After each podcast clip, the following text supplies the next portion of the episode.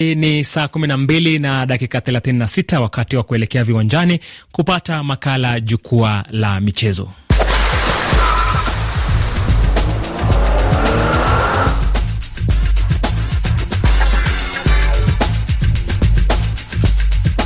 Nam, asante sana George Ajoi kwa kunipisha. Mimi ni Jason Sagini, na bila shaka ni kwamba leo kwenye jukwaa la michezo tutakufahamisha kwamba nchini Tanzania Adela Mrushe, kocha wa zamani ya timu ya taifa Kenya Harambee Stars, amekabidhiwa mikoba ya Taifa Stars, lakini ni kwamba pia tutakufahamisha kuhusiana basi na nusu fainali zinazochezwa kwenda kuchezwa Jumatatu ijayo katika kombe la bara Afrika kwa wasiozidi miaka 20, na kule ni kwamba mchezaji wa timu ya taifa Morocco na klabu ya Paris Saint-Germain Ufaransa, Ashraf Hakimi anakabiliwa na uchunguzi baada ya madai ya ubakaji kufanywa dhidi yake. Hili jukwaa la michezo karibu sana.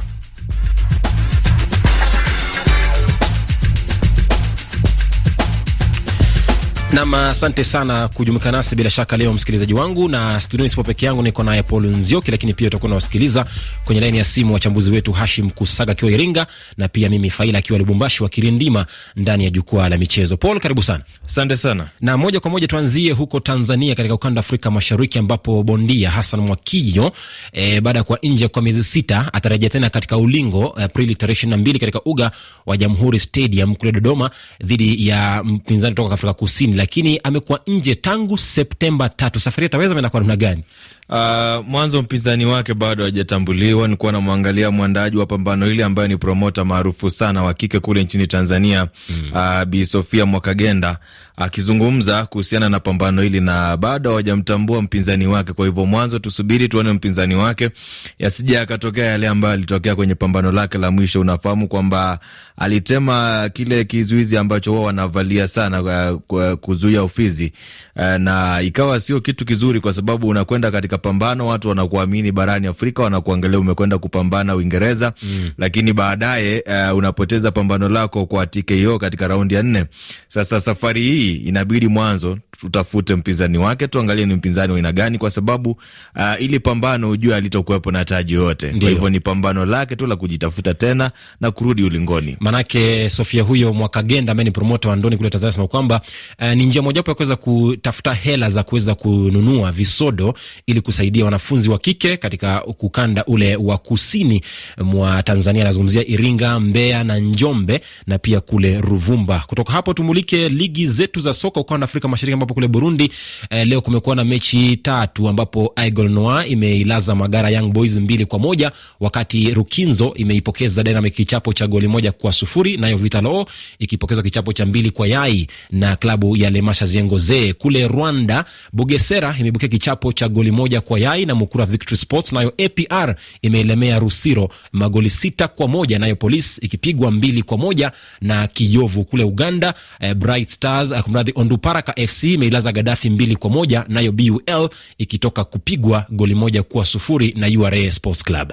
Na kule Tanzania leo hii mechi ambazo zinaendelea kupigwa ni mechi za kombe la Azam Sports Federation Cup ambapo Mtibwa Sugar wao wameshinda mechi yao dhidi ya KMC goli moja sifuri, lakini pia Yefu wakimpiga Pan African magoli mawili kwa sifuri. Na sasa timu hizi mbili zimeungana na Simba, Geita Gold na Singida Big Star na Yanga katika hatua ya robo fainali. Na nchini Kenya vilevile vile kombe kama hilo limepigwa. Nchini Kenya wamepata mdhamini mpya, kwa hivyo linaitwa Mozart Bet Cup mm -hmm. na imekuwa ni raundi ya thelathini na mbili Rainbow FC wao wakishinda Migori Youth kwa hatua ya penalti tano kwa tatu. FC Leopard wakawashinda Zitek Titans magoli mawili kwa sifuri. E, Taska wametoa dozi kwelikweli hapa, mvua ya magoli saba kwa sifuri dhidi ya Berlin FC. Uh, Mofa wakapigwa na KCB goli moja sifuri. Hii Mofa ni timu ya Michael Oganda Olunga mm -hmm. ambaye ni mchezaji muhimu sana kikosi cha timu ya taifa ya Kenya Harambee Stars ambaye anacheza kule Warabuni. Uh, Lions wakaondolewa na Bidco United kwa kufungwa magoli matatu kwa mawili katika hatua ya penalti. Darajani Gogo wao wamewapiga Nyota FC goli moja sifuri. Muranga Seals wakiwapa dozi Luanda Villa man, goli manne kwa moja. Ulinzi Stars wakashinda mechi yao dhidi ya Kajiado FC magoli mawili kwa sifuri na mechi ya mwisho ilikuwa ni Mwatata United dhidi ya Coastal Heroes. Coastal Heroes wao wameondolewa kwa kichapo cha magoli manne kwa mawili baada ya mechi kuishia moja moja katika muda wa kawaida na wakaenda katika hatua ya penalti. Naam, kutoka hapo turejee Tanzania ambapo ni kwamba ni rasmi kwamba shirikisho la soka nchini Tanzania TFF limemtangaza Mbelgiji Adela Mrushe mwenye miaka 58 eh, kuwa kocha mkuu wa timu ya taifa Taifa Stars Amrush ambaye ni Mbelgiji ambaye ana asilia ya Kialgeria, ana uzoefu mkubwa na soka la Afrika Paul, ambapo amezikufunzi timu kadhaa na pia vilabu kadhaa katika ukanda Afrika Mashariki na kusini, pia na kati na kaskazini, na ni kwamba alikuwa amewahi kuwa kocha bora wa Afrika Mashariki mwaka elfu mbili kumi na tatu wakati alikuwa akiinoa na kuipa Kenya Harambee Stars ubingwa wa Sekafa, na kabla hapo ni kwamba alikuwa amefika nusu fainali mara mbili akiwa na Burundi. Lakini eh, kwenye laini ya simu unaungana naye mchambuzi wetu kutoka Iringa, Tanzania, Hashim Kusaga. Je, uteuzi wa Dela Mrushe ataibadilisha Taifa Stars imekuwa namna gani? Uh, binafsi kuteuliwa kwa Adlam Mroch sioni kama ataibadilisha ile Taifa Stars ambayo imepita katika mikono ya walimu wengi, mfano Basio Maxio Maximo, uh, Matt Noij, baadaye alikuja Jean Posen, akapita Kim Amunike na wengine kadhalika, lakini hao wote hawakufanikiwa. Lakini eh, kutofanikiwa kwa hawa walimu wa nyuma eh, hii ingekuwa taswira kwa TFF kuangalia ni sehemu gani ambapo inakwama ili iweze kutatua hili tatizo. Na si kuangalia peke yake kuchagua makocha wenye wasifu kudhani kwamba wanaweza wakaibadilisha Taifa Stars eh, na kuwa bora, kwa sababu ukiangalia mataifa mengine yaliyoendelea katika soka barani Afrika, mfano Morocco ukiangalia Senegal, ukiangalia hata uh, nchi zile za ukanda wa kaskazini, ni mataifa ambayo yanawekeza sana katika soka la vijana. Kwa TFF lazima ikubali kujifunza kwa mataifa yaliyoendelea ili kuleta tija kwa timu ya taifa iweze kufanya vizuri kwa miaka mingi, pasina kuangalia peke yake eh, kuteua makocha wenye wasifu mkubwa, pasina ku, eh, kuangalia kwamba tunaitengeneza vipi timu ambayo itakuwa ya kiushindani kwa uh, muda mrefu. Ni kweli Amrochi alifanya vizuri na, na timu ya taifa ya Kenya katika kombe la Sakafa, lakini mwaka 2013 mpaka leo miaka kumi, football inabadilika. Amepita sawa na uzoefu na soka la Afrika Mashariki, lakini mpira uh, tunasema hauzoeleki, mpira unabadilika. Kwa TFF lazima iangalie, je, inataka nini? Inataka kufuzu kombe la dunia, inataka uh, kudominate soka la Afrika, inataka kudominate Sakafa na ifanye mipango gani ya muda mrefu, na si uh, kuchagua tu makocha hawa ambao watakuja kuhudumu kwa muda mfupi, baadaye tutaona hawafai na baadaye uh, kuwaondosha. Nam, asante sana Hashim. Anasema kwamba hana imani sana naye katika malengo ya muda mrefu wa Tanzania. Adela Mruch pia amewahi kuinoa DC Motema Pembe ya kule DRC na wakati huo pia akashinda taji eh, la ligi kuu DRC, lakini vilevile akawapa ubingwa wa Super Cup huko DRC. Sasa ni kocha ambaye anamjua ni amefanikiwa sana katika ukanda wa Afrika Mashariki, na kama TFF wenyewe wanataka kutawala soka la Afrika Mashariki wamefanya chaguo sahihi mm. Lakini kama wapo pale kuangalia malengo ya kuelekea katika michuano mikubwa kama kombe la AFCON na vilevile vile kucheza katika mashindano ya dunia, sidhani kama wamepata chaguo sahihi, kwa sababu nikiangalia, uh, ukinipea kocha ambaye waliachana naye Kim Poulsen, licha ya kwamba kulikuwepo na matokeo ambayo ni duni kidogo katika timu ya taifa, ningemchukua Kim Poulsen kuliko Adela Mruch kwa sababu tumeona kazi yake, kitu ambacho anaweza akakifanya. Amekuwa barani Afrika kwa muda mrefu. Ni kushangaza, Adela anajua kuzungumza Kiswahili ndio mm. nam ni kwamba niambia kwamba katika mkataba wake Adela Mrushi ni kwamba atakuwa analipwa mshahara wote na serikali ya taifa la Tanzania. Inafaa ana UEFA Pro e, leseni yake hiyo, sio mchezo. Ndio bado tusalia hapo Tanzania, mwenzangu Paul, ambapo klabu ya Yanga imemtambulisha e, raia kutoka Tunisia Khalil Ben Youssef katika nafasi mpya ya mchambuzi wa video, yani video analyst na miongoni mwa majukumu yake ya mtaalamu huyo ni kujua ubora na udhaifu wa pinzani kabla ya mechi. Hatua gani ambao wanaifanya Yanga?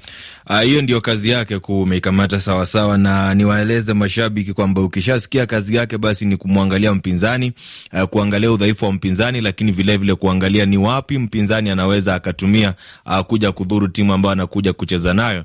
Kwa hivyo wasije wakashindwa wakaanza kulaumu kwamba oh, tumemwajiri mtu wa kuangalia video lakini bado tunashindwa mm. Kwa sababu hiyo sio kazi yake. Yeye anaangalia kisha anawaelekeza makocha, niliangalia wapinzani wako hivi na hivi kisha wao wanaenda kulitendea kazi ili kupitia wachezaji wao, lakini vilevile vile anaangalia timu yake pia, kwa sababu wakati mwingi sana ni mtaalamu ambaye huwa aketi kwenye benchi la ufundi mm -hmm. Ni mtaalamu ambaye wakati mwingine pia anaweza aketi kwenye eneo eh, la mashabiki mm -hmm. Kwa sababu anataka kuangalia ule uwanja vizuri na aone namna ambavyo makosa yanafanyika.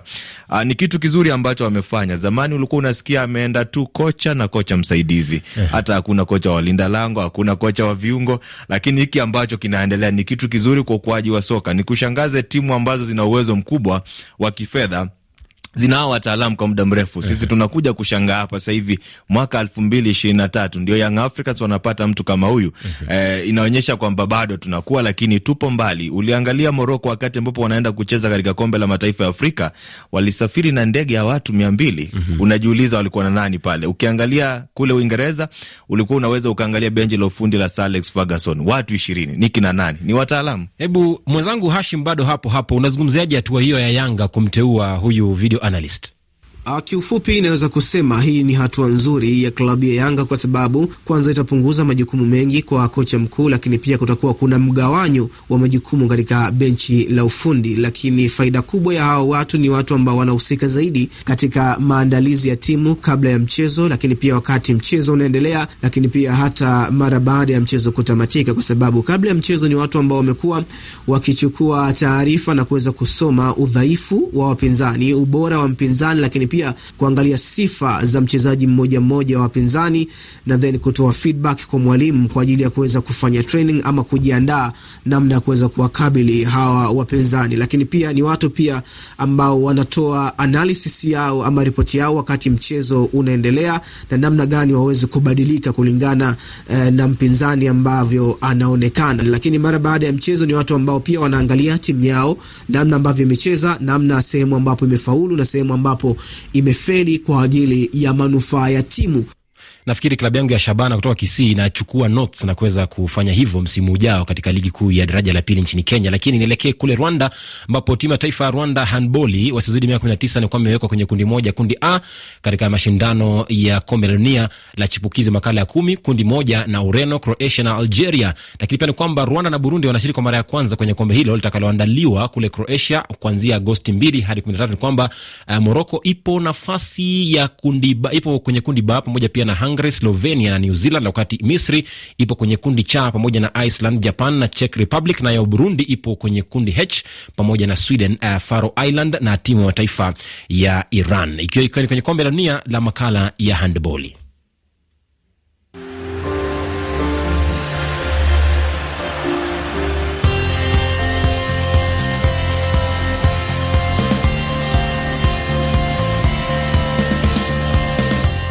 Nam, kutoka hapo tuingie moja kwa moja katika ukanda wa Afrika kati na tuelekee katika mashindano ya bara Afrika kwa vilabu ambapo kulichezwa mchezo mmoja jana. Ni kwamba klabu ya, ya Wydad Casablanca ililaza AS Vita klabu ya DRC goli moja kwa yai, na ni katika mchezo wa tatu wa makundi. Lakini kwamba leo kuna mchezo mmoja pia ukihusisha klabu ya Al Ahli kuanzia saa moja ilikuwa inapambana na Cotton Sport ya Cameroon. Lakini hapo naungana na mchambuzi wetu kutoka kule DRC, zungumzia mimi Faila akiwa Lubumbashi, aniambie uchambuzi wake ni upi. Ndio mwisho wa safari kwa Vita Club, je, baada ya kupigwa goli moja kwa yai jana na, na, na Wydad Casablanca? Haya, mjambo ndugu zangu wa Kenya. Ni mechi kama tulivyoona dakika za mwanzo, kipindi cha kwanza ilikuwa ni kugombana. Kwa hakika timu ya Vita Club ilikuwa tuna magumu, sababu ya wachezaji wa mbele hawakupata fursa ya kuweza kutofa mbele, na timu imefanya karibu miezi mitatu hawachezi hata competition moja, na hiyo inakuwa ikiwakosesha nguvu ama tabia ya kuweza kuzoea michezo. Wamepoteza huko, haitoshi sababu hii ni duru la vikundi, watafanya iwezekanayo sababu mechi ambao wanacheza duu inayokuja itakuwa ni mbele ya GSK. GSK ambao unajua ni timu kubwa barani Afrika, lakini timu ya Vita Club ilipata kuilaza huko Brazzaville, na inaonekana ya kwamba itakuwa vigumu pia kwa timu ya Vita Club kufanya iwezekanayo ili wapate kupata faida huko. Yani, kama timu ya Vita inafaulu kupata pointi tatu upande wa Algeria, ikienda huko Angola kunyakua pointi hata moja itakuwa rahisi, na hapa nyumbani ikiwa wamefaulu wataweza kupata nafasi ya kuendelea mbele. Hiyo ilikuwa ni maoni yangu. Najua nimeifuatilia hiyo mechi jana usiku na nikiangalia binafsi nilidhani kwamba AS Vita mm, kitu kikubwa ambacho wangetoka nacho Moroko ilikuwa ni point moja ambayo labda wangepata kutokana na sare. Eh, nikiangalia mechi wao walivamiwa sana, japo nikiangalia eh, mpango wa mwalimu ni kama alikuwa ameamua kwenda kuzuia. Alikaba sana dakika nyingi sana za mchezo, lakini baadaye akafunguka na akafungwa goli. Lakini vilevile vile kuna utepetevu mkubwa niliouona katika kikosi chake, kwa hivyo siwapei nafasi tena. Sasa AS Vita nadhani ni kwa heri warudi mm. nyumbani wakaangalie, na timu za DRC katika mashindano yote mawili hazifanyi vizuri, kwa hivyo nadhani watapata nafasi nyingine ya kujitathmini. Mchezo wa Al Ahly dhidi ya Cotton Sport, Cotton Sport ndani ya kundi lake ndiye mnyonge, niseme tu mm. kwa sababu hali lalo ukiangalia ya Florey Benge inaendelea vizuri, Mamelodi Sundowns, na hizi ni timu kubwa kualiko Cotton Sport, kwa hivyo Cotton Sport safari nadhani wamejifunza na wamepata uzoefu wa kucheza na wakubwa ndani ya kundi moja. Naam, tuelekee kule Misri ambapo katika sheria za soka ama sheria za taifa ni kwamba hauruhusiwi kuweza kumtusi ama kumtupia maneno yenye chuki na yenye matusi mtu yoyote yule dhidi yake, lakini ni kwamba rais wa klabu ya Zamalek kule Misri, zungumzia Murtada Mansur, amehukumiwa kifungo cha mwezi mmoja baada ya kutoa matamshi yenye matusi kuelekezwa kwa rais wa klabu ya Al Ahli Mahmud El Khatiba. Ni kwamba alikuwa mbunge zamani na pia mwanasiasa Mansur, lakini kwa anatumia nafasi hiyo kujiweza kujiweka katika hali saa ya kujizuia, lakini kwamba amekutwa na hatia hiyo na amefungiwa ndani ya gereza mwaka mmoja, uamuzi huo kutolewa mwaka elfu mbili ishirini na mbili Agosti. Uh, Mansur ni baadhi ya binadamu ambao barani Afrika wanasema hawana subira hata kidogo. Juzi nilikueleza kuhusiana na maisha yake, na utamkumbuka mwaka elfu mbili na saba pia alipatikana na kashfa kama hizi za kutoa matusi kwa mahakama huko jijini Cairo. Mm. Vilevile mwaka elfu mbili kumi na nane utakumbuka kisa chake na shirikisho la soka barani Afrika CAF.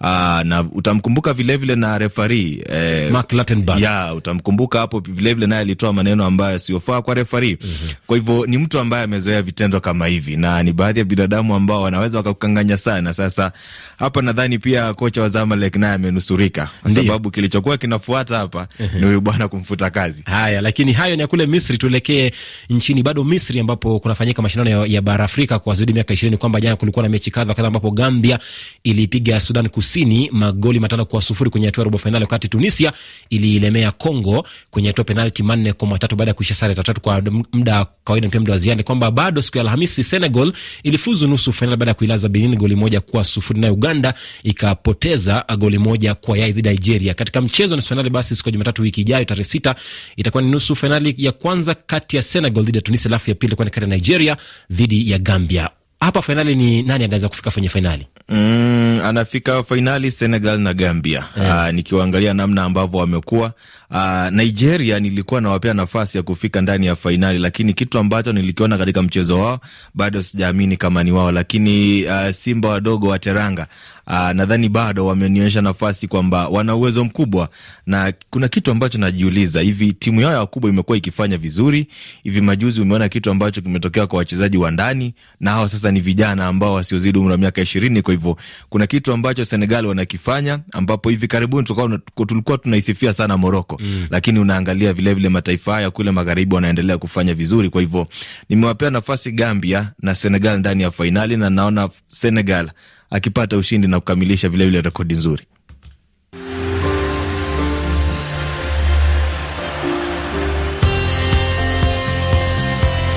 Nam ukiwa Goma DRC saa 11 dakika 54, kipindi hewani jukwaa la michezo, ukiwa nami Jason Sagini, ko naye Paul Nzioki hapa. Tuelekee Ulaya ambapo viwanjani sasa hivi kwa Man City iliweza kuilaza Newcastle mbili kwa yeye awali, lakini sema pumziko. Arsenal imepigwa goli moja kwa yeye na Bournemouth, Aston Villa moja, Crystal Palace sufuri, Brighton goli moja, West Ham sufuri, Chelsea sufuri, Leeds sufuri, Wolves sufuri, Spurs sufuri. Lakini kule Ufaransa saa moja kamili ni zamu ya Lens dhidi ya Lille, wakati saa tano ni zamu ya Paris Saint-Germain dhidi ya Nantes kuanzia saa tano kamili. Lakini bado huko huko Ulaya Paul, ni kwamba beki wa klabu ya Paris Saint-Germain na timu ya taifa ya Moroko, Ashraf Hakimi anakabiliwa na uchunguzi baada ya madai ya ubakaji kufanywa dhidi yake na binti mmoja ambaye ana miaka ishirini na minne ambaye alidai kwamba alimbaka mnamo tarehe 25 Februari nyumbani kwake kule Paris. Nadhani tuzungumze kesi ikiisha, sababu ina uzito mkubwa. Hivi. Uh, mtu alisafiri akaenda kubakwa, ndio. Uh, kuna maswali mengi, maswali mengi hapo, lakini kwamba Ashraf akiwa amekanusha madai hayo yote yaliyotolewa dhidi yake, lakini ameruhusu uchunguzi uweze kuanzishwa na kuendelezwa eh, dhidi yake mchezaji huyo ambaye aliweza kuifikisha Moroko kwenye nusu fainali kwa mara ya kwanza kabisa kwenye kombe la dunia uh, kule Qatar mwaka jana, na pia alitajwa katika tuzo za Best FIFA Football Awards katika timu bora ya mwaka 2022 lakini kwamba kesho msimu mpya unaanza Formula 1. Uh, msimu unarejea na ni baada ya kuwepo mapumzikoni kwa muda wa miezi mitatu.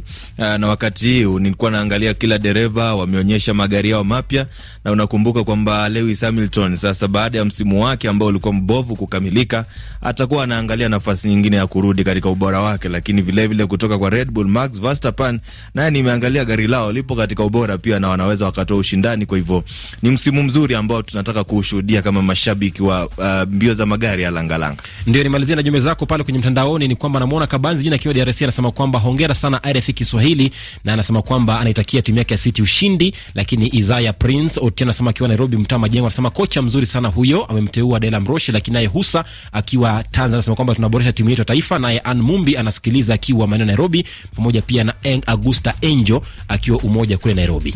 Na Kasereka Kiripi kwa upande wangu anakubaliana nami kwamba timu za DRC zinafanya vibaya katika mashindano ya mabingwa ula, uh, mabingwa barani Afrika, lakini vilevile Birize Lukman anasema upande wa kwetu michezo tunaendelea kuiangalia. Ndiyo haya yaliyo kwenye jukwaa la michezo. Umekuwa nami Jason Sagini, kwa naye Paul Nzio, kwa niaba ya wachambuzi wetu Hashim na mimi Faila. Asante. Kesho pia ni siku majaliwa.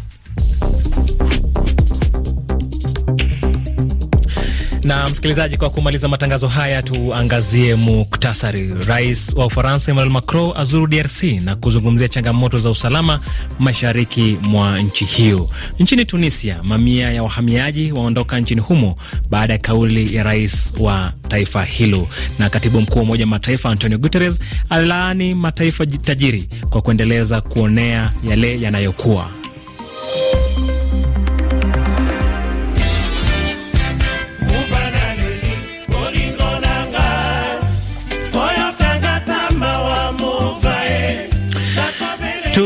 Tupate kibao muvaro cha kikundi cha Zaiko Langalanga kutoka taifa la DRC.